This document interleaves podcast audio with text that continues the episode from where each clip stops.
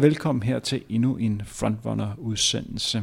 I dag skal vi snakke om den mentale sundhed i dansk idræt. Jeg har inviteret psykolog øh, Kasper Hø med i studiet. Kasper, du har også været med i en anden udsendelse, hvor vi snakkede om spiseforstyrrelser i dansk eliteidræt med sp- øh, speciel fokus øh, på forekomsten i løbeverden. Mm. Hvordan er det sådan at være med i, i podcast? Hvordan er det at optræde i sådan en medie? Jeg synes, det er fedt. Jeg brænder også sindssygt meget for, for de her to dele. Jeg brænder for, øh, for idrætten og for sport, og så, så brænder jeg også selvfølgelig for, for mit erhverv som psykolog. Så det er jo helt fantastisk at få lov til at snakke med dig som, som tidligere eliteløber øh, og passioneret cykelentusiast, ja, løbeentusiast. Jeg ved ikke, om du også er cykelentusiast. Det er jeg også. Ja, det var, det var bare fint. Ja, det er jeg også selv, så det er super. Øh, men det er fedt at få lov til at det lyder af, af noget passion og noget, noget faglighed her. Og som sagt, det vi skal snakke om i dag, det er, at vi skal tage lidt temperaturen på den mentale sundhed i, i dansk eliteidræt. Så vi kigger ikke kun på, på løb, men vi kigger også på, på andre idrætsgrene. For det er jo sådan, at til daglig, der er du privatpraktiserende psykolog. Du har egen klinik i, i Aarhus og arbejder meget med sportsfolk og, og deres udfordringer. Kan du lige ganske kort nævne, hvad det er for nogle sportsfolk, der kommer ind til dig? Det behøver sikkert at nævne navne eller sådan noget, men hvad er det for nogle typer af sportsfolk, der kommer ind, og hvad er for nogle problematikker, der sådan går igen? Mm. Jeg tror, hvis jeg begynder at nævne nogle af de der typer, der, øh, hvad for måske sportsfolk, der kommer ind, så får man hurtigt billeder af det ret bredt, ikke? Så det er, det udspringer udspringere, af cyk- cykelryttere, øh, sejlere, øh, fodboldspillere, altså det, det er hele, hele paletten i virkeligheden, øh, der, der tager kontakt til mig. Og det, de henvender sig med, øh, har ret forskellige karakter, men ofte så har det noget præstationsangst at gøre, når de henvender sig til mig. Og er det typisk for, for elitefolk? Det er jo en præstationskultur. Øh, så det er noget, man sådan skal acceptere. Det er en del af det at være eliteligt. Jeg synes ikke, man skal acceptere, at man skal have præstationsangst, men det giver god mening, at det er, når man nu er eliteatlet, hvis man har nogle problemer omkring præstationer, at så kommer man til at møde angst ret tit, fordi man skal præstere ret tit. Og hvis du tager udgangspunkt i præstationsangst, er, øhm, er det noget, man kan gøre noget ved? Ja. Hvad vil du sige om præstationsangst? Jamen, i sin, sin kerne, så er det jo i virkeligheden, når du bliver sat prøve, og det er jo i virkeligheden op til en enkelt person at fortælle, hvornår personen oplever, at han eller hun er på prøve. For en, en atlet, så er det jo formentlig til, til konkurrencer, men det kan også være til træning, at en atlet har en oplevelse af at blive sat på prøve. Det kan være, når du skal tage dit kørekort, men det kan faktisk også bare være, når du skal møde svigermor og svigerfar. Så det handler simpelthen om at kunne præstere på det tidspunkt, det gælder? Ja, og hvornår en person synes, det gælder, jamen det er jo virkelig kun personen selv, der ved, det ikke er. Og hvis man har problemer med præstationsangst, det siger jo lidt sig selv, at man præsterer dårligere, men hvordan får man det så også rent fysisk? Jamen, det der sker i kroppen, når du får angst, det er, at uh, kroppen den er på hårdt arbejde. Det kan både være, at dine muskler de spænder op, det vil sige, at du faktisk har sådan en mavepine, uh, at du sådan har en krop, der sådan er spændt og, og sidrer, og det er jo det er trættende for kroppen, det vil sige, det udtrætter kroppen fysisk. Du kan også få kvalme, du kan blive simpel, du kan få hylen for ørerne. Øhm, du, altså man kan sige, du kan have nogle ret alvorlige symptomer. Du kan faktisk have dårlig mave også, hvilket jo heller ikke er specielt smart for en læge, der skal til at præstere. Så du har en krop, som potentielt set, før du skal overhovedet til at præstere på, på startlinjen der, er, er relativt drænet, til trods for alt din gode træning inden.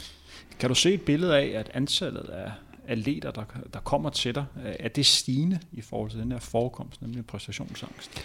Jeg har fået en oplevelse af, at det er flere og flere atleter, som tager deres psyke mere alvorligt, altså kigger på dem selv som, som hele individer, og ikke kun som, som sådan nogle maskiner, der skal præstere, hvis de har deres rigtige træningspas, så skal de hen og gå, og hvis det rigtigt, skal de hen og gå, men også at, at de ser deres sundhed øhm, i et større perspektiv. Tror du, det her præstationsangst er noget, som man begynder at fokus på nu her, Tror du, det er noget, der har forekommet også for 30 år siden? Ja. Men dengang snakker man ikke så meget om det. Ja, lige præcis. Hvad kan man helt konkret gøre, hvis man har problemer med øh, præstationsangst? Hvad hjælper du øh, de atleter, der kommer til dig? Mm. Kan du give dem nogle, øh, nogle værktøjer? Ja, altså man kan sige, at det allerbedste værktøj, som jeg kan give de folk, der kommer ind til mig, er i virkeligheden at finde ud af, hvorfor det er, der kommer den her angst. At kroppen den fortæller jo et eller andet sted en, at man er i seriøst fare, og man kan jo så se rationelt på det, og de, alle kan jo se, jamen okay, jeg er ikke rigtig i fare, når jeg står her på linjen. Alligevel så fortæller min krop mig, at der er et eller andet på spil her.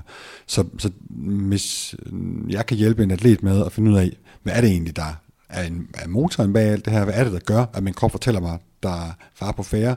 Så det i sig selv at få en forståelse for præcis, hvad signalerne de dækker over. det virker angstdæmpende for de fleste. Og det kan jo også være, kan det ikke være angstprovokerende for, for leder at begynde at snakke om det? Jo, for det fanden. masser af følelser til liv. Jo, altså jeg vil næsten sige, hvis ikke der er angst i terapilokalet, så er det ikke rigtig terapi, hvis så kigger vi ikke på noget, der er svært. Vel? Så det er klart, at de kommer ind og tager hul på noget, som er rigtig svært, som de måske ikke har delt med nogen, og som de potentielt set skammer sig over, at de også har. Det er jo ikke nogen hemmelighed, at øh, jeg selv har haft udfordringer med angst, øh, da jeg var elite og det var også noget, jeg tog med mig ind i mit, mit liv efter øh, elite-livet. Øh, så i den her samtale, når, der, når jeg kan bruge min oplevelse for elitekarrieren, så vil jeg tage den med i den samtale, som vi har nu. Ikke fordi det skal sidde og handle om mig, Henrik Thiem, men for at det giver mening på emnet, mm. og fordi vi kan bruge det som inspiration til at kunne få belyst den her problemstilling og forhåbentlig øh, hjælpe atleter, der, der døjer med de her problematikker. Fordi jeg tror ikke, at jeg var et specielt tilfælde. Jeg går med billeder af, at der, der er flere, der har de her problematikker. Udover præstationsangst, som vi kommer ind på endnu mere senere, så skal vi jo også snakke om andre ting, nemlig decideret angst mm. øh, på det, og så øh, depression mm. på det. Er der andre emner som inden for den her mentale sundhed, som vi skal, som du mener, der er relevant, de skal komme ind på? Jeg tænker, at det er, sådan, uh, det er nogle gode overskrifter. Um, der er noget om det her med at håndtere indre og ydre pres, øh, som, som man kan sige, folk, der er meget selvkritiske, eller har, har sådan perfektionistiske krav til sig selv, de kan jo også mm, komme til at underpostere, øh, eller i hvert fald have en dårlig oplevelse af at dyrke deres sport, fordi at de har de her urealistiske opskruede forventninger til, hvor stringent og hvor sådan rigtigt de skal leve, og hvor sundt de skal leve hele tiden. Vi har jo snakket om spiseforstyrrelser tidligere, så den er vi selvfølgelig ikke, men det er jo, det er noget, vi kunne, mm, hvis det giver mening, komme ind på. Hvis vi kigger sådan overordnet, og du fik spørgsmålet til, til 1 million, sidder jeg sidder med sådan en lille taske og klar til at lægge det over. Er den mentale sundhed i dansk eliteidræt, er den god eller dårlig lige i øjeblikket? Jeg vil sige, at den har nok set bedre dage, i hvert fald i forhold til, hvad der kommer ud i det, i det offentlige lys, så har den set bedre dage. Og hvad bygger du det på? Jamen, nu har vi, nu har vi jo lige set den der, for et halvt års tid siden, den her øh, DR-dokumentar om, øh, om Dansk Svømmeunion, og, øh, og det har sat nogle ting i gang. Øh, det har både fået nogle atleter til at, at skæve psykiske problemer, det har fået øh, øh, endnu flere svømmere til at åbne munden omkring øh, dårligt miljø. Øh, jeg så flere interviews fra, jeg ved ikke om det var VM, der lige har været i noget, noget svømning. Jeg er ikke så meget inde i svømning, præcis. Der har der, lige været VM i svømning. Ikke er det rigtigt? Ja. Og der var der flere svømmere, øh, som ikke refererede til den dokumentar eller til spiseforstyrrelser, men som, som refererede til dårlige træningsmiljøer. Øh, så der er en tendens i hvert fald lige nu, øh, som er, at atleterne åbner munden. Om det er fordi, det er værre, end det har været tidligere, det ved vi jo ikke rigtigt. Øh, men før har munden ikke blevet åbnet så meget i hvert fald. Oplever du også atleter, der kontakter dig, der som reelt ikke har nogen issue, men i princippet bare ved optimere sig selv og deres idrætsmæssige præstation? Det sker meget sjældent, vil jeg sige. Synes du ikke, det er ærgerligt? Øhm, har, kunne alle leder ikke have behov for at, at lægge plan til at håndtere, lad os sige, det pres, som de er under, når man er elite-atlet? Jeg synes faktisk uh, ikke, at det er et problem, at alle ikke, kan, ikke har kontakt til en psykolog forstået på den måde. Der er måske nogen, der er bare pisse dygtige til at være eliteatleter. Der er nogen, der har et vildt velfungerende elite-liv, og synes, at de har gode rutiner, synes, de håndterer pres på en god måde, synes, de har et godt niveau af spændthed for deres konkurrence, som gør, at de præsterer godt. Um, det er jo langt fra alle, der har, der har brug for hjælp til at yde deres bedste. Nogen har bare styr på det. Heldig dem. Når du sidder og snakker med en atlet, hvor høj grad er der sådan tavshedspligt i den samtale? Der er 100% tavshedspligt. Kunne du forestille dig i en episode, hvor at du kunne, måske kunne, kunne bryde den tavshedspligt, hvor du tænker, at, at det her den er oplyst, men jeg er simpelthen nødt til at dele med andre? Nej, for det må jeg ikke. Øh, det eneste tidspunkt, hvor jeg øh, skal gøre noget, det er, hvis jeg er alvorligt øh, bange for, om den person, jeg sidder med, kan tage vare på sig selv. Det vil sige, kan personen finde på at begå selvmord. Så for at skære det fuldstændig ud, pap, hvis den er let, der tager, der tager fat i dig, så bliver den samtale, som I har, mellem jer to. Hvis vi går videre med de her problemstillinger, som vi lidt skal, skal snakke om i dag. Du nævnte, øh, som sagt Kasper selv, at øh, vi i en tidligere udsendelse snakket om spiseforstyrrelser. Det vi skal have lidt fokus på i dag, det er jo præstationsangst, som nok er meget forekommende blandt eliteleter, og så mere sådan den generelle angst, og så, øh, hvad kan man sige, sådan depression. Hmm. Hvis vi sådan starter lidt med et depression, Øh, atlet handler det jo meget om at have en masse succesoplevelser. Så mm. det er jo sådan lidt sådan det modsatte mm. man begynder at snakke om, om depression, for det, mm. det virker som alt andet end en succesoplevelse. Mm. Hvorfor er det noget, som der forekommer blandt eliteatleter? Altså det forekommer blandt eliteatleter, ligesom det forekommer blandt den, gængse befolkning. Altså det at have angst eller have en depression, eller i hvert fald bare have depressive symptomer, er jo i virkeligheden desværre rimelig gængs. Øhm, så, så årsagen til det hos elitefolk, elitefolk er måske ikke så øh, anderledes, end den er hos den gængse befolkning. Øhm, livet er hårdt, og, øh, og nogen, nogens måde at håndtere livet på bliver igennem. Altså så bliver, det bliver en depressiv reaktion, øh, når, når man møder udfordringer i livet. Du nævnte jo selv tidligere, at der er mange atleter, som føler, føler lidt skam over det med mm. at have en, en psykisk øh, mm. problemstilling. Jeg kan jo lige nævne, at jeg selv, som sagt, begyndte at have problemer med, med angst, da jeg var eliteatlet. Jeg skal lige nævne, at jeg trak mig tilbage som elite maratonløber i 2017. Jeg tror, jeg begyndte at få problemer med, øh, med angst i, hvad var det, 2012-2013. Øh, og det var i hvert fald der, hvor jeg begyndte at blive klar over, at jeg havde et issue øh, inden for, for det område. Jeg har nok haft symptomer tidligere. På mm. det tidspunkt var jeg utrolig øh, skamfuld over det. Jeg havde virkelig problemer øh, med at, at sige til andre, at øh, jeg havde udfordringer øh, med angst. Hvordan den kunne man sige til en landstræner, eller til en træningskammerat, eller øh, en kollega inden for, for idrætsverdenen, at man i mit tilfælde har problemer med at tage med ud og rejse sammen med sin øh, træningskollegaer på, på en landsholdstur, fordi man simpelthen var bange for, at øh, flyet skulle, skulle styrte ned. Mm. Hvordan kunne man forvente en forståelse på det? Jeg så mig som, som svag, og man har ikke lyst til at, at føle sig som, som svag på, på nogen slags måde. Så, så jeg prøvet at skjule det så, så godt jeg kunne, mm. med, med det mente, at jeg typisk øh, sad og, og kiggede ud af, ud af vinduet hele vejen igennem på sådan en flyvetur og brugt usædvanligt mange kræfter øh, på hele tiden at holde, holde fokus på det. Ofte oplevede jeg, at jeg var totalt drænet, når jeg sådan kom frem. Og hvis konkurrencen var dagen efter, øh, vi var taget ned, øh, så kunne jeg også godt mærke det i min præstation. Jeg havde en mulighed for at komme, hvis det var to eller tre dage senere, for så kunne jeg nå at få, få kræfter i, igen. Og det var super ærgerligt, men øh, det var lidt de vilkår, øh, hvad kan man sige, som jeg arbejdede over. Mm. Øh, men det var noget, som jeg gik og, og tænkte meget over. Og så kan man selvfølgelig spørge, hvorfor, hvorfor sagde du det ikke? Altså, mm. øh, jeg var simpelthen bange for, at jeg, jeg mistede min plads på, på landsholdet, eller mistede min plads på, på klubholdet, eller mistede nogle, øh, nogle sponsorer, øh, fordi jeg var bange for, at de valgte nogle, nogle andre atleter. Mm. Og jeg tænker, du fortæller formentlig historier, som ret mange eliteatleter vil kunne spejle sig i. Fordi når man er eliteatlet, så øh, skal man være på toppen af sit game. Øh, man skal være klar til at præstere, og det harmonerer enormt dårligt med at have psykiske problemer. Og du fortæller jo også en historie, som handler om, jamen angst, der bliver ignoreret, eller angst, der bliver forsøgt skubbet væk eller for tid væk, det går ikke væk af sig selv. Altså angst, det bliver man nødt til at blive opmærksom på, man bliver nødt til at og, øh, og for få en forståelse for, hvorfor man overhovedet får angst, for man kan faktisk hjælpe sig selv med at, at komme videre, altså hjælpe sig selv med at regulere sin angst på en bedre måde. Så, så man kan sige, hvis der er et elitemiljø i Danmark, hvor at atleter på topplan har en fornemmelse af, at hvis jeg faktisk deler den her sårbarhed, jamen det vil faktisk kunne betyde slutningen for min karriere, det vil betyde, at jeg bliver fravalgt, hvis det står mellem mig og en anden en, som cirka er, er ligevægtig, jamen så er det faktisk mig, der bliver valgt fra, fordi de tænker, at han har problemer med her. Hvis vi har et sådan miljø, så har vores miljø et seriøst problem, fordi at ikke, altså fuldstændig unægteligt, så vil der være elitatleter, der har psykiske problemer, og de har brug for støtte, de har brug for hjælp, og den gode nyhed er jo i virkeligheden, at angst og depression, det kan behandles med ret høj succesrate. Ja, fordi øh, det, der blandt andet skete i, i mit tilfælde, det var, at jeg begyndte at, hvad kan man sige, at planlægge min, min hverdag, øh, ud fra, at jeg havde angst. Så angst kom til at, at styre mere og mere.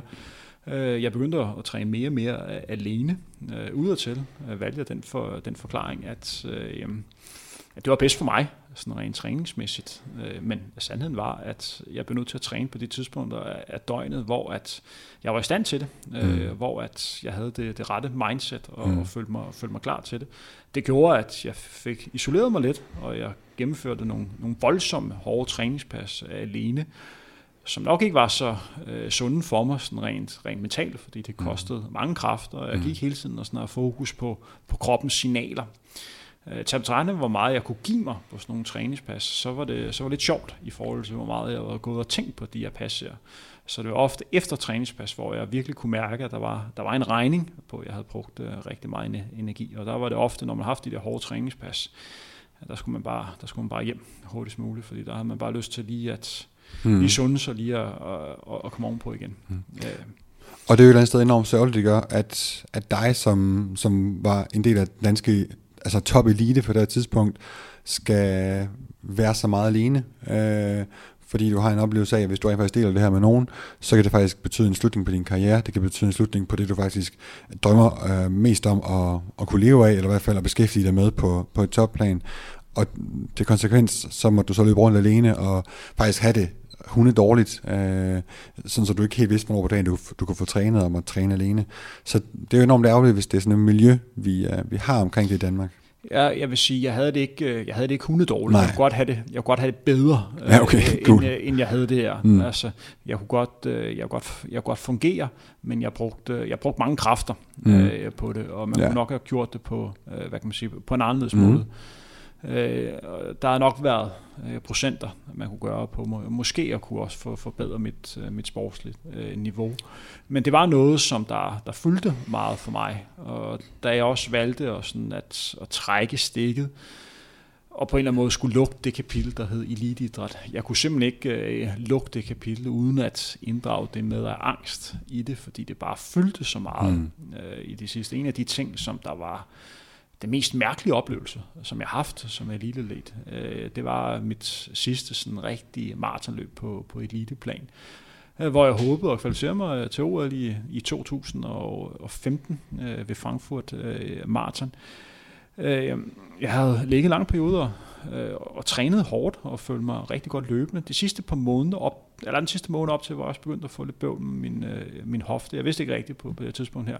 Jeg troede lidt, at det var mentalt. At jeg troede simpelthen, det var, jeg havde vildt det så meget, at det satte sig ned som, som fysisk øh, skal smerter.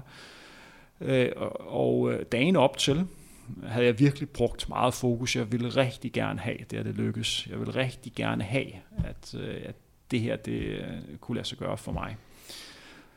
Man skulle selvfølgelig flyve ned til, til Frankfurt, øh, hvor jeg skulle leve, så allerede der var der, var der problemer. Øh, og der brugte jeg også mange kræfter øh, på at komme ned.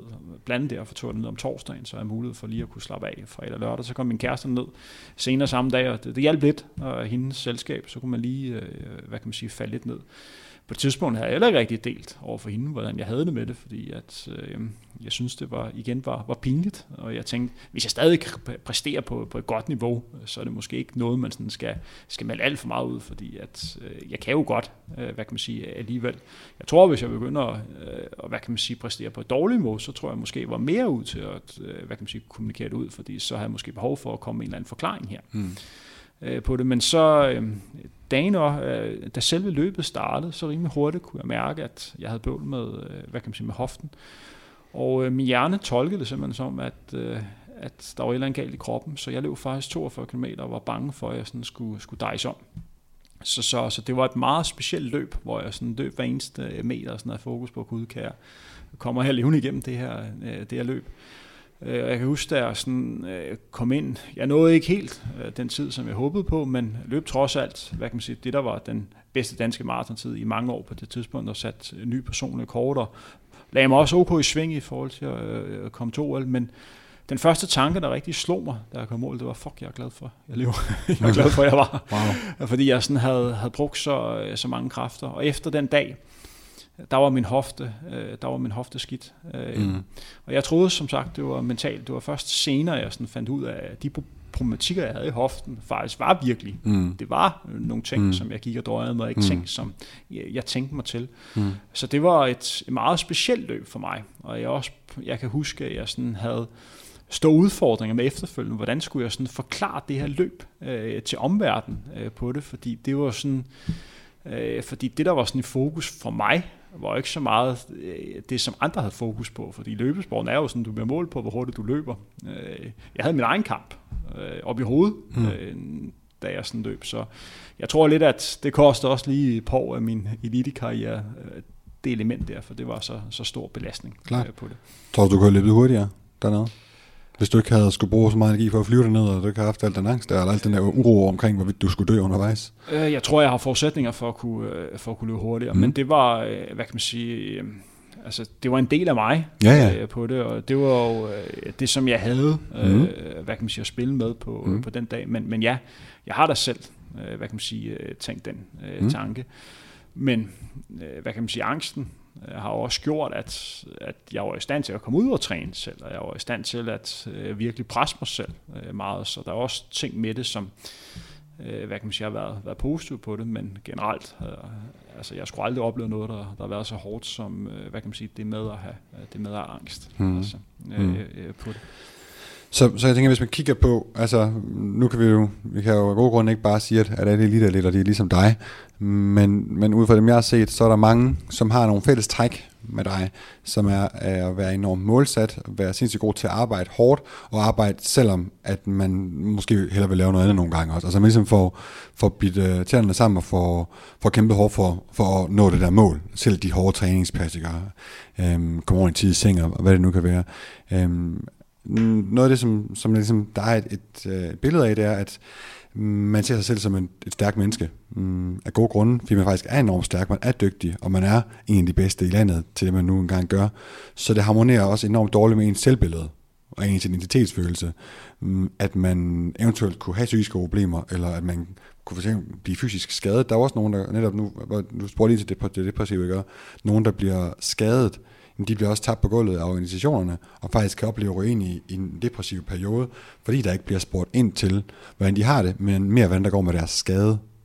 Giver det mening? Ja, det mm. giver mening, og jeg vil faktisk sige, at øh, der, hvor jeg tror, at mange atleter har, kan komme ind i de der depressive tanker, det er, at vi har en stor udfordring i mange idrætsgrene, hvordan man håndterer skadesperioder, fordi det er virkelig hårdt at være skadet. Mm. Øh, det er så barsk at være elite-atlet i, i de idrætsgrene, der ikke er så økonomisk stærke, at du bliver nødt til at lægge hele dit liv an på, at du sådan præsterer sådan rent mm. sportsligt. Mm. Og også skal tage nogle fravalg, sådan rent øh, valg, hvordan du ønsker at leve dit liv, hvad for nogle mennesker du omgås, og hvad du ellers vil gøre i din, din private øh, øh, hvad kan man sige, omgangskreds.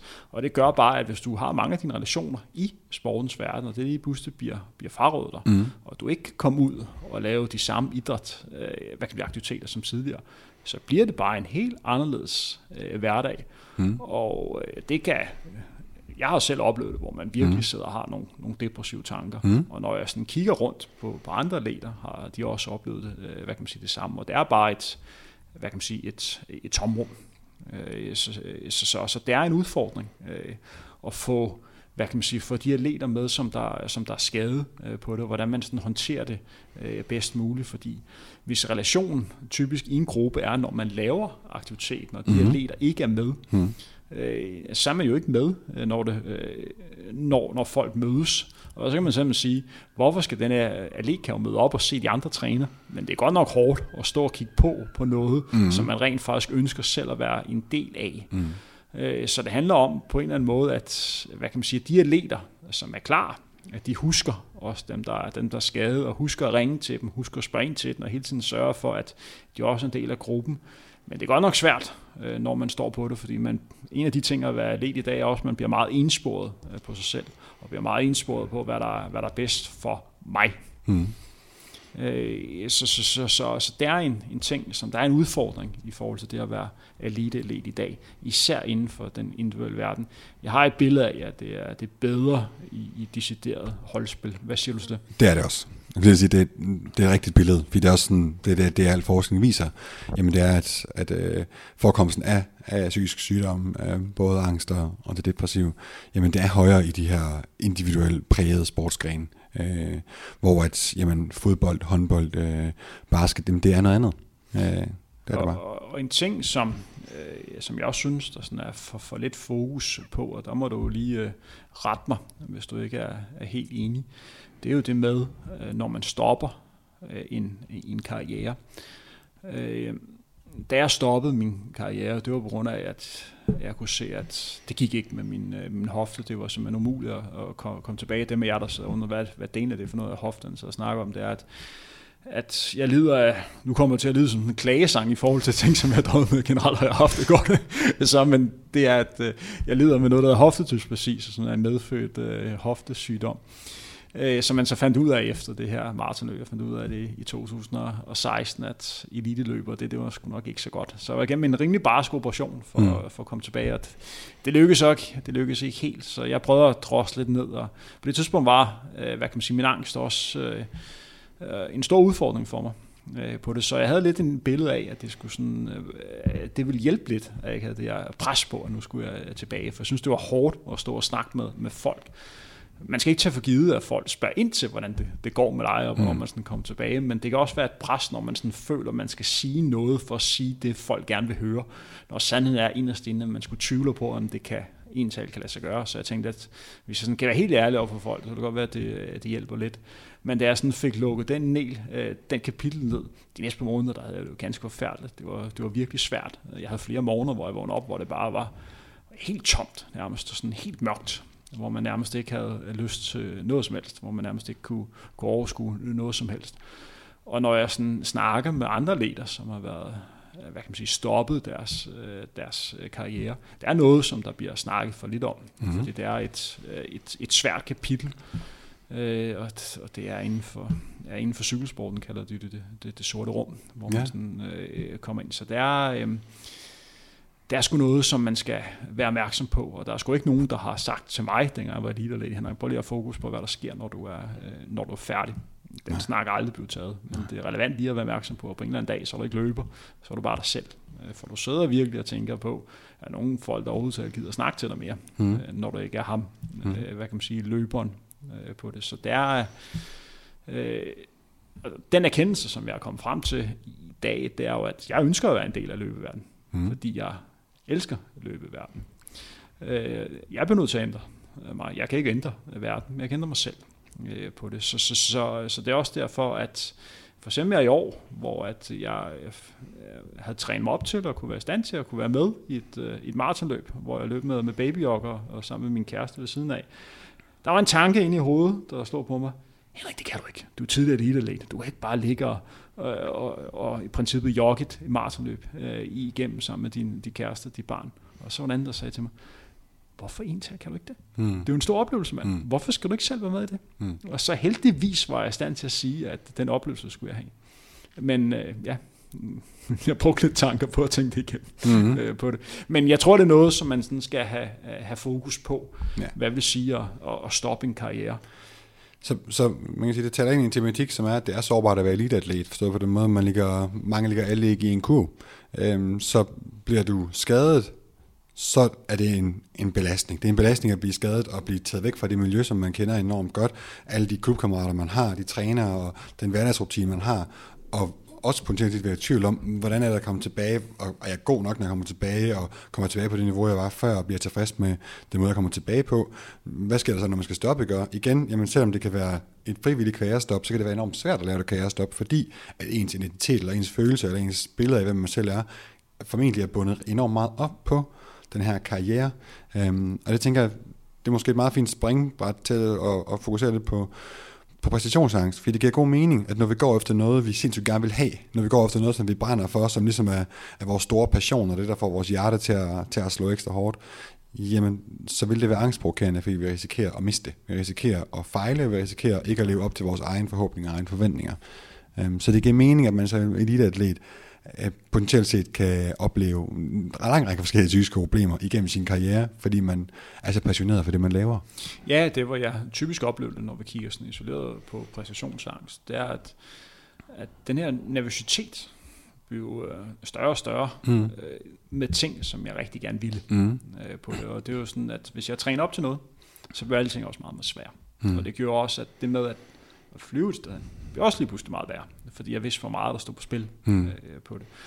Øh, og det er bare, det er sgu hårdt, mm. øh, når det står på. Mm. Altså. Så, så det vi ved, det er, at det er faktisk enormt godt at være lidt nervøs for et løb. Det er godt at have noget tænding, og man kan sige, at du har nok brug for mere tænding for en, et, et 5 km løb end for et maraton, fordi hvis du er alt for tændt for et maraton, så får du brændt ud på det første halvmaraton, og så, så, så er det svært at, at komme, komme ordentligt hjem. Men det at have lidt angst, eller lidt nervøsitet, eller lidt uro i kroppen. Det er ikke det, der gør, at mange oplever, at de præsterer bedre til en konkurrence, end de gør til træning. Altså der kan være nogen, der siger, det var sgu da umuligt at løbe øh, 3 gange 2 km med 10 km pace. Men så kommer de op til, til Royal Run, og så pludselig, hey, så kommer de faktisk igennem deres, øh, deres løb, uden det var særlig svært, og, og de ramte det, de godt ville ramme. Så, så det er faktisk godt for os at have lidt, men, men hvis vi har for meget, så er vi pludselig trætte, før vi skal i gang, og så kan det faktisk gå ud over, at vi ikke, vi ikke får det optimale ud af, hvad vores krop egentlig kan gøre på dagen. Og jeg tror også meget af det, som man typisk ser i, i sportsverdenen, lad os tage udgangspunkt i, i løbeverdenen her, for det, det er helt ekstremt. Når man går rundt og snakker med løber før en konkurrence, at løber har jo alle mulige dårlige forklaringer. Altså, der har været, været sygdom, man har sovet dårligt, man har fået trænet dårligt, der har været en eksamen, der har været en hund, der har haft ondt i maven, eller sådan et eller andet. Og man kan godt sige det, som det er kæft, det er træt, at sidde og høre på alle de her ting. Og det er jo på en eller anden måde, man gerne vil lægge det ansvar ja. lidt væk fra sig. Ja, man kan ikke have presset. Man vil ikke have presset Nej. på, og det må jo netop være, fordi man har den her form for præstationsangst. Ja, ja. Og et eller andet sted, og så kan man sige, det er måske lidt irriterende at høre på, men hvis det fungerer, ikke? Altså hvis man synes, det er en rar måde for en selv at få lagt presset væk, og, det, og man faktisk synes, man præsterer godt bagefter, fint nok, så har man jo fået nogle strategier, der, der er effektive, kan man sige. Fordi hvor tit har du hørt, du er færdig også i, i sport, ja, ja, nogle, det hører jeg tit. Nogle atleter, de, de siger, kæft, jeg er godt kørende, mand. I mm. dag skal jeg bare ud og smadre alle. Ja, det er sjældent, det gør, det sker. Det er ofte, at vi møder op til træning i klubben, og så er vi, øh, så er vi fire, der tit løber sammen, hvor vi alle sammen sådan lidt har hver vores. Ah, puh, jeg fik lige spist lidt for sent frokost, eller lidt for tidlig frokost. Eller, så det er jo, det er jo med reglen undtagelse, man er ikke så træt, og så går det egentlig fint nok, når man kommer i gang. I sådan en træningsgruppe kan man ikke rigtig øh, hjælpe hinanden, når man har et, et hårdt pas, og så prøver at aftale, at øh, i dag, der skal man prøve hele tiden at prøve at fokusere på de positive, i stedet for at fokusere på, øh, hvor hårdt det er. Fordi meget mere at fokusere på det hårde, det er jo i princippet også, man er nervøs, eller snakker om, at puha, det har været en dårlig dag, og så prøver at sige, prøv at høre, vi ved alle sammen, at det bliver en hård omgang der. Vi er alle sammen naver på, og så prøver at fokusere på det, på det positive. Er det ikke noget, man kan gøre? Klart. Altså, øh, det med, hvis man godt, godt jysk kan lægge svisken på disken, øh, det tror jeg er hjælpsomt for mange, så man ikke skal gå med den der kamp ind i sig selv, men man ligesom er åben omkring, okay, vi er faktisk nervøse, det her det er et hårdt pas, og det er et nøglepas, og, og man ligesom kan netop støtte hinanden og hjælpe hinanden, i stedet for at det bliver sådan en, en indre kamp, hvor de andre er nervøse, og de andre de er sikkert helt ovenpå, og i virkeligheden så de andre er også skide nervøse. Så jo, det kan klart afmontere noget nervøsitet og noget uro, og måske vigtigst af alt nogle af alle de der spekulationer, som kan være enormt drænende. Øh, hjernen bruger jo også energi. Altså hjernen tager jo også pulsslag fra os, kan man sige. Den er også en, en muskel nærmest, ikke også? Så, øhm, så hvis vi render og tænker for meget, jamen, så, så kommer det også til at gå ud over vores præstation, og også oplevelsen. Men sådan for at være, for at være helt konkret, hmm. Hvad kunne sådan en atlet, øh, som jeg har gjort, da det var værst for mig, sådan noget præstationsangst, udover selvfølgelig at, øh, at snakke med dig, hmm. øh, men hvad kunne man sådan have, have gjort? Konkrete værktøj. Ja, Jamen, noget af det, som, som jeg synes er vigtigt at, at hjælpe atleter med at se, det er at øh, finde ud af, hvorfor det er, de overhovedet gider at løbe, eller cykle, eller svømme. Øh, finde ud af, hvad det, er, hvad det er for nogle værdier, hvad det er for noget, der gør, at de faktisk synes, det er fedt at bruge så mange kræfter, har så meget energi og så mange ressourcer øh, i deres liv på ligesom at, at komme til at præstere. For det, man tit får øje på, det er, at en ting er sporten, men der ligger en et eller andet i selve sporten, som gør, at den er meningsfuld for en. Der ligger et eller andet i processen, som er meningsfuld for en. Så man også kan få øje på, jamen man er faktisk mere som menneske, end, end det der tal og den der placering, der står bagefter. Øhm, fordi hvis hele ens øh, sådan, accept af sig selv, eller ens positive selvfølelse, den bliver hængt op på den her præstation, jamen så er det klart, så kommer du til at have voldsomt meget præstationsangst, så kommer du til at have det rigtig dårligt, fordi du kan blive selvkritisk eller blive hård ved dig selv bagefter. Øhm, jeg tror faktisk, det var øh, Anders Lagarde, der nævnte det, der var herinde, at, at han løber meget frit, og han har en oplevelse af, at han, han ikke er så hård ved sig selv, når han løber, men, men han løber med en eller anden form for, for frihed. Jeg tror også, der er en, der har kaldt ham munken. Er der ikke nogen, der kalder ham det? Og der er nogen, der, der kalder munken. ja. Øh, igen, øh, ja, det var en udsendelse, som jeg lavede med ham i forbindelse med uh, Telenor K- mm-hmm. Comic Marathon. Faktisk en af de udsendelser, som er blevet hørt allermest, mm-hmm. uh, som jeg lavede gode Anders Legard. Ja. Der er nogle løber på, på følelse. Det er jo det. Så, så det er også noget med at have respekt for, at vi, vi har forskellige ting, der driver os. Vi har forskellige ting, der gør løb meningsfuldt for os, eller sport meningsfuldt for os. Men det med at faktisk gøre op med en selv, jamen hvorfor, hvorfor er det overhovedet, jeg gider at bruge mit liv på det her? Uh, hvorfor er det, at det er så vigtigt for mig? Nogen får faktisk øje på, jamen det, der er virkelig vigtigt for mig, det er at, at gøre det bedste, jeg overhovedet kan, når jeg laver noget. Så hvis jeg fejler her, jamen, så, så har jeg stadig gjort det bedste, jeg nu engang kan. Så at få øje på sine værdier, altså simpelthen at vende blikket indad på noget andet end præstationer, og finde ud af, hvorfor er det, de her præstationer de er så vigtige. Det kan være et stærkt værktøj for mange for at, at kunne dæmpe den her angst. Det var relativt øh, sent i min karriere, jeg fandt ud af, hvorfor jeg entalt løb, eller, ja. øh, eller løb. Ja, hvorfor og, egentlig? Ja, årsagen til, at jeg, jeg startede med at løbe, det var simpelthen fordi, at øh, jeg troede, jeg skulle være ny Michael Laudrup, men øh, for at være ærlig over for dig og for de andre, så meget talent havde jeg sgu ikke for, øh, for fodbold. Men jeg fandt ud af, at jeg har talent for, for at løbe, og man bliver jo lidt motiveret af det, man er, er, er god til. Men jeg vil lyve over for dem, for dig og dem, der sidder med, øh, hvis jeg vil sige, at jeg rent faktisk elskede det øh, i starten. Det var bare tilfældigt, det var, det var god til. Øh, det kunne have været skøjteløb og alt muligt andet. Nu var mm. det bare løb. det var først et, et stykke hen i min øh, karriere, hvor jeg begyndte at få, øh, få kærlighed til det, hvor jeg bare kunne mærke, at hvis jeg ikke løb, så savnede jeg det. Øh, og det var også noget sådan efterfølgende, hvor jeg stoppede min lille karriere, øh, hvor jeg skulle finde ud af, hvad for et forhold vil jeg gerne selv have aktiv øh, til løb, hvor jeg kan mærke nu, løb for mig skal være noget, der giver mig energi. Jeg skal gerne kunne mærke, når jeg var ude at løbe, at jeg får en masse energi med hjem, så jeg får mere overskud. Så jeg prøver at vælge træningspas, hvor jeg kan mærke, at det her, det giver mig noget. Øh, jeg får en, får en glæde ud af det. Mm. Fordi jeg kan virkelig mærke, om jeg har løbet, eller om jeg ikke har løbet øh, på det. Men der er meget fokus på, at det skal give mig noget, og slippe ikke fra det med, at man bliver, man bliver drænet mm. øh, af træning. Mm. Og, og det er lidt anderledes, når man er elite løber, fordi der skal du lave træning, der dræner, eller så bliver du ikke den bedste udgave af dig selv. Men jeg har lyst til at spørge dig alligevel, selv dengang, hvor du skulle lave træning, der drænede dig, øhm, der må have været et eller andet, der har gjort løbet meningsfuldt for dig. Det er jo ikke, det er ikke bare, du kunne ikke lige så godt stå på et lager vel, og sorteret tøj.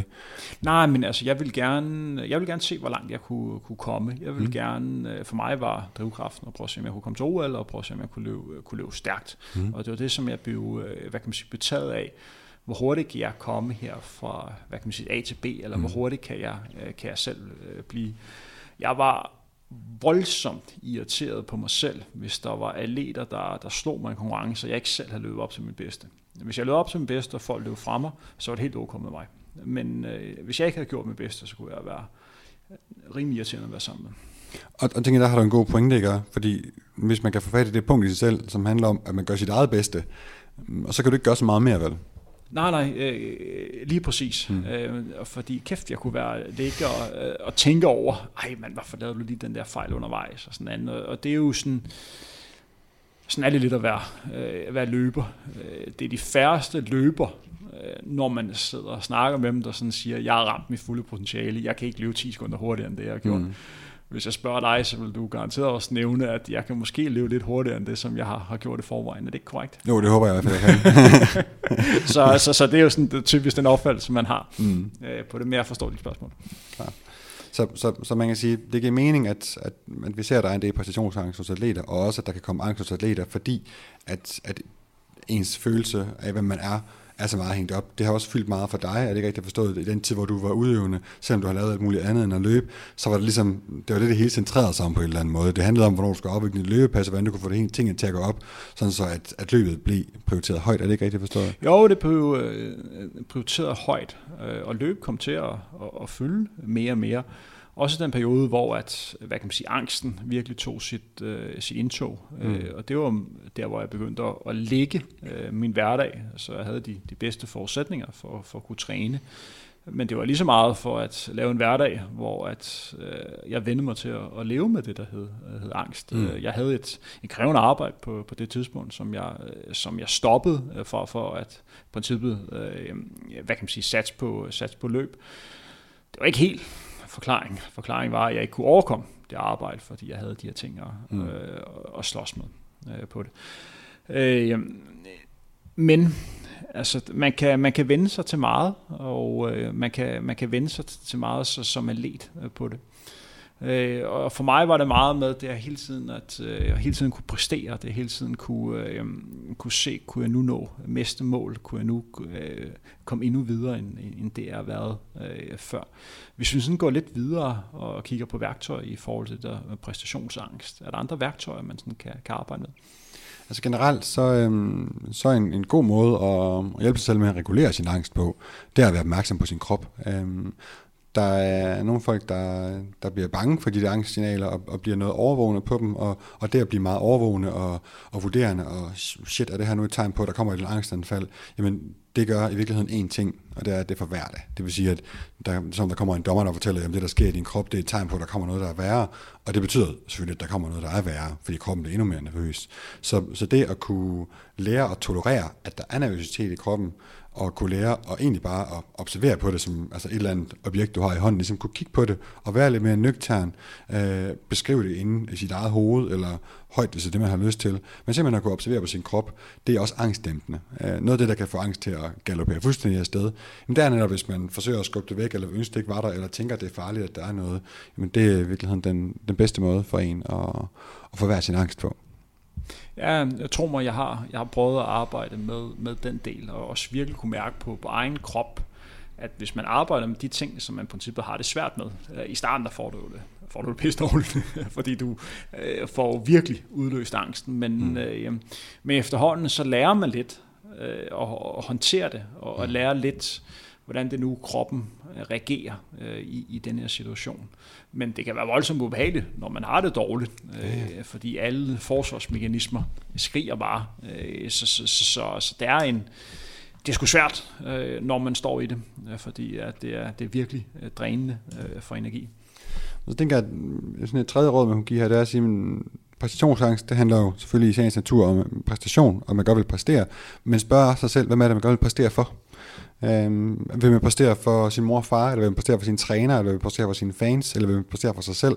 Og hvad er det, man godt vil præstere? Altså vil man godt give sig selv credit for en placering, eller vil man faktisk give sig selv credit for en god indsats? Med det, der har jeg en, en observation, som jeg gerne lige vil nævne. Jeg er sådan lidt lært øh, i, igennem mit, mit liv for eliteidræt. Nu når jeg sidder og, og er med som ekspert, for eksempel, så kan jeg typisk sidde og observere, lad os sige før et cykelløb, eller før et løb starter. Det er sjældent, jeg bliver brugt som ekspert på, på cykelløb. Du må ellers gerne bruge mig. Jeg synes, det er ærgerligt. De giver bare kald, ja. de så, kan vi to, så kan vi to komme. Så kan vi to komme og overtage, overtage dækningen. Altså, det kan godt være, at ikke vi får lov til at starte med, med Tour de France. Vi må ikke sådan lade Luxembourg rundt, eller sådan, ja, vi, kan, vi kan køre. Vi lister os ind. ja, vi skal starte der. Men lad os bare tage udgangspunkt i, i, i løb. Lad os sige, at uh, det er verdensmesterskabet i løb. Jeg tager altid udgangspunkt i løber, når de står på startstregen. Fordi hvis jeg kan se øh, løbere, der står der og laver den ene stigningsløb efter den anden, eller står virkelig hopper på sted, eller står er meget flagtende øh, med øjnene, så er det fordi, det er deres spændingsniveau er for højt. Hmm så er det simpelthen fordi, at de, ikke, de ved det for meget, og der er, er rimelig stor chance for, at de er ved at brænde ud. Hvis der er folk, der til gengæld står, hvor de virker sådan lidt mere, øh, lidt mere fraværende, og sådan lidt mere afslappet, så er det typisk, fordi de sådan er, er helt nede øh, i spændingsniveau. Ofte også dem, der sådan vil performe bedst, især på de lidt længere løb, hvor det virkelig handler om at komme ind i den her gode løbeøkonomi og den her gode rytme. Mm. Så det gør jeg meget ud af, når jeg Klart. er med som ekspert, lige at se, mm. hvordan ser løberne ud, før løbet starter. Hvor er de henne sådan rent spændingsniveau-mæssigt? Mm. Så der har vi jo vores allesammens uh, Kipchoge. Det er sjældent, man ser ham nervøs på startstregen, ikke? Det må, man, øh, det må man sige. Jeg kan huske, jeg har nævnt det før i, øh, i de her frontrunde-udsendelser, men jeg kan huske, da jeg var med til det højt profilerede Breaking 2 mm. arrangement i Monza, Italien i, i 2017. Der lå han og sov øh, før, ja, før løbet, og det var altså et løb, der blev broadcastet til, til hele verden, hvor han var frontfigur en af de største satsninger, mm. hvis ikke det største Nike har lavet nogensinde, og der var han jo helt afslappet. Og det er jo hans, hans force, at han formår virkelig at være i hvad kan man sige, kontrol med sig selv. Så folk, der, det er sådan noget af det, man godt kan få skudt i skolen som dansker nogle gange, sige, vi ved det ikke nok, og øh, vi brænder ikke nok for det, og, øh, og, og vi er simpelthen ikke, vi er ikke dedikeret nok. Øh, vi skal simpelthen være mere nervøse. Man kan sige, han viser i hvert fald, at det behøver man altså ikke at være for at være en topatlet. topatlet. Det at være i balance, og det at faktisk have et forhold til løb, som er mere afslappet, det kan faktisk være vejen til nogle sindssygt gode præstationer. Øh, jo, du også tager sig ind på et tidspunkt, øh, og, øh, og han fortæller også, at han, han synes, han har en god balance, for tiden. han havde det godt når han har det godt, så præsterer han godt. Øhm, så, så tingene hænger sammen på den måde, og, og forestillingen om, at, at vi skal være sådan nogle fuldstændig udsultede, udmagrede, øh, smadrede atleter for at være gode, jamen det er som, den hænger ikke helt sammen med virkeligheden. Det er faktisk folk, der har det godt, folk, der er i balance, folk, der ikke er overtændte og overspændte og sindssygt nervøse for, at de skal mm, jamen, underpræstere. Jamen det er faktisk dem, der præsterer bedst. Det er der en stor udfordring, lad os sige i, i løb, lad os sige på maraton, det er jo, at du som eliteatlet har, og det har du også som motionist, så få skud øh, i din løbekarriere til, til at løbe stærkt. Så det vil sige, at typisk har du valgt et løb om foråret, og så har du valgt et løb om efteråret. Og der er det sgu lidt ligegyldigt, om den dag du løber, om det er 30 grader, 10 grader, om det er, det er blæsevejr fuldstændig vindstille. Øh, hvis du har trænet hårdt, så skal du altså ud og præstere, fordi du skal sgu ikke være klar dagen efter klokken, klokken halv 10, du skal være klar, mm. når det gælder. Og der skal du altså lære at håndtere de her naver, øh, mm. øh, hvor det er lidt anderledes, når man snakker på, på en 5 km, for der kunne du på princippet finde et løb ugen efter, mm. eller 14 dage mm. senere. Så det er noget specielt, når man skal, når man skal ramme, øh, hvad kan man sige, lige det her. Det er noget, man sådan skal, skal tage med mm. i, i det at være, være maratonløber. Og det er også noget nu her, hvor jeg sådan bliver endnu mere sådan fascineret af det, fordi det er jo sådan, det er jo en stor eksamen. Det er jo der, hvor al den tid, du har lagt i det her forløb her, det virkelig skal, jamen, mm øh, skal, give, øh, skal give output. Ja, ja, og det er jo den flittige elevs fest, ikke? Så det er jo fedt, at det er en fest, end at det er, end at det er en lang katastrofe for en at, at afvikle det her maraton, ikke? Og, men kunsten er jo det at finde det, det rette spændingsniveau, men det store spørgsmål det er bare, hvor, hvordan man gør det. Og der tænker jeg netop det her spørgsmål om, jamen, hvem er det, man præsterer for? Øhm, det er et vigtigt spørgsmål, fordi nogen kan pludselig blive opmærksom på, jamen, øh, at det faktisk ikke er for dem selv, de gør det. Og, og det er noget møg. Man bliver nødt til at gøre det her for sig selv, og er nogle motiver, som er gode for en man kan ikke, man, det, det duer ikke at gøre det, fordi man frygter, at man skal blive hård ved sig selv bagefter, og man løber af frygt for at, og, og, og kritisere sig selv bagefter, for at ikke gøre det godt nok. Man er nødt til at, at, at løbe mod noget positivt, man er nødt til at løbe mod noget, som skaber glæde, og noget, som skaber mening for en.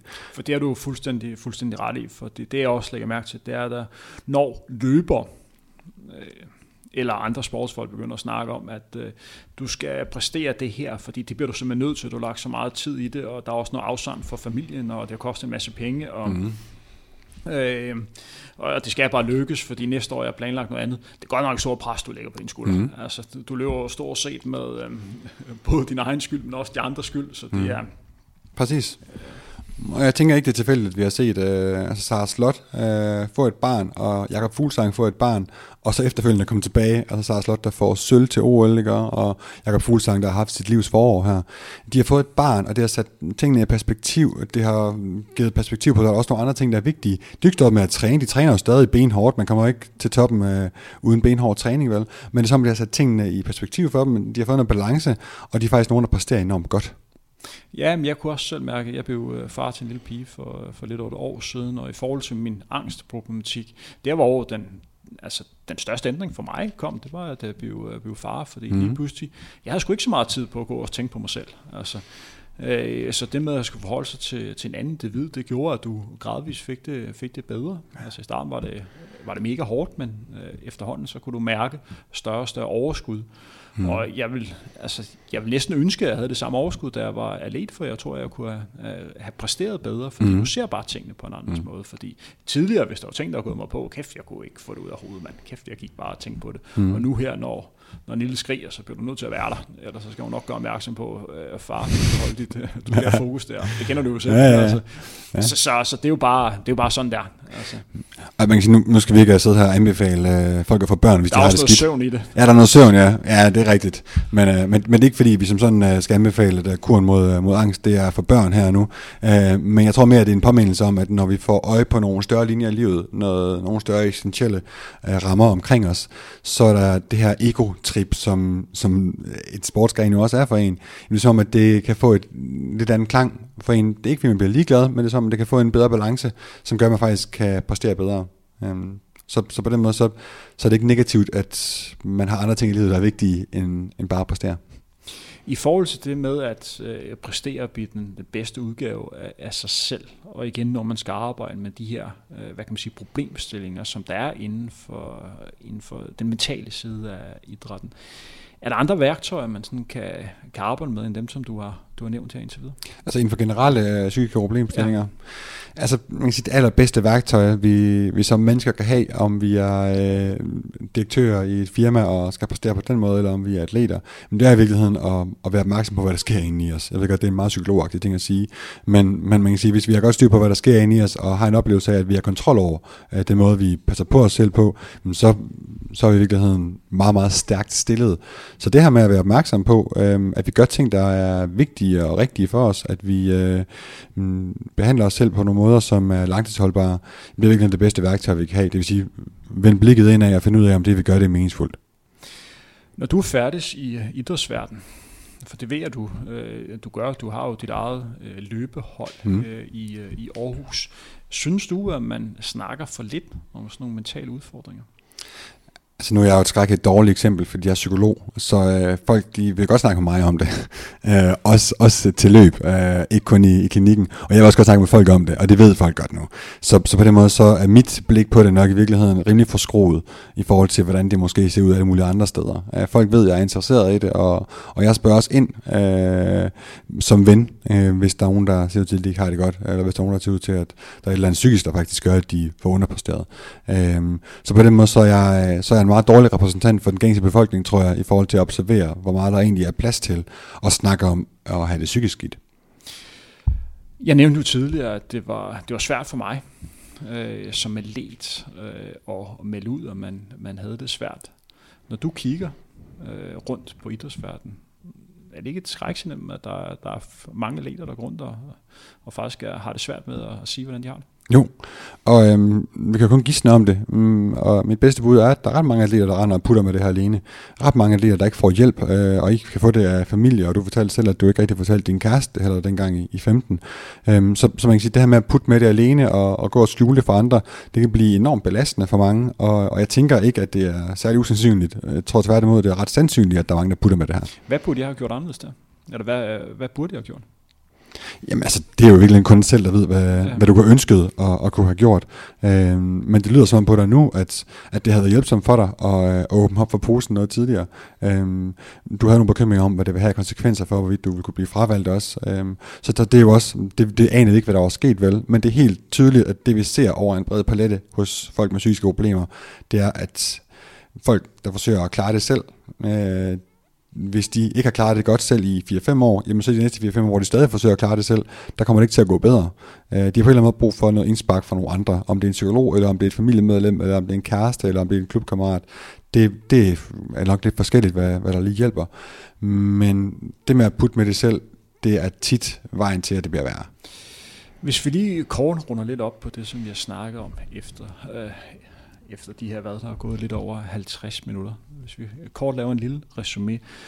Hvis vi sådan generelt kigger på den mentale sundhed i, i dansk idræt, for at slå det fast en gang for alle. Hvordan synes du, det går?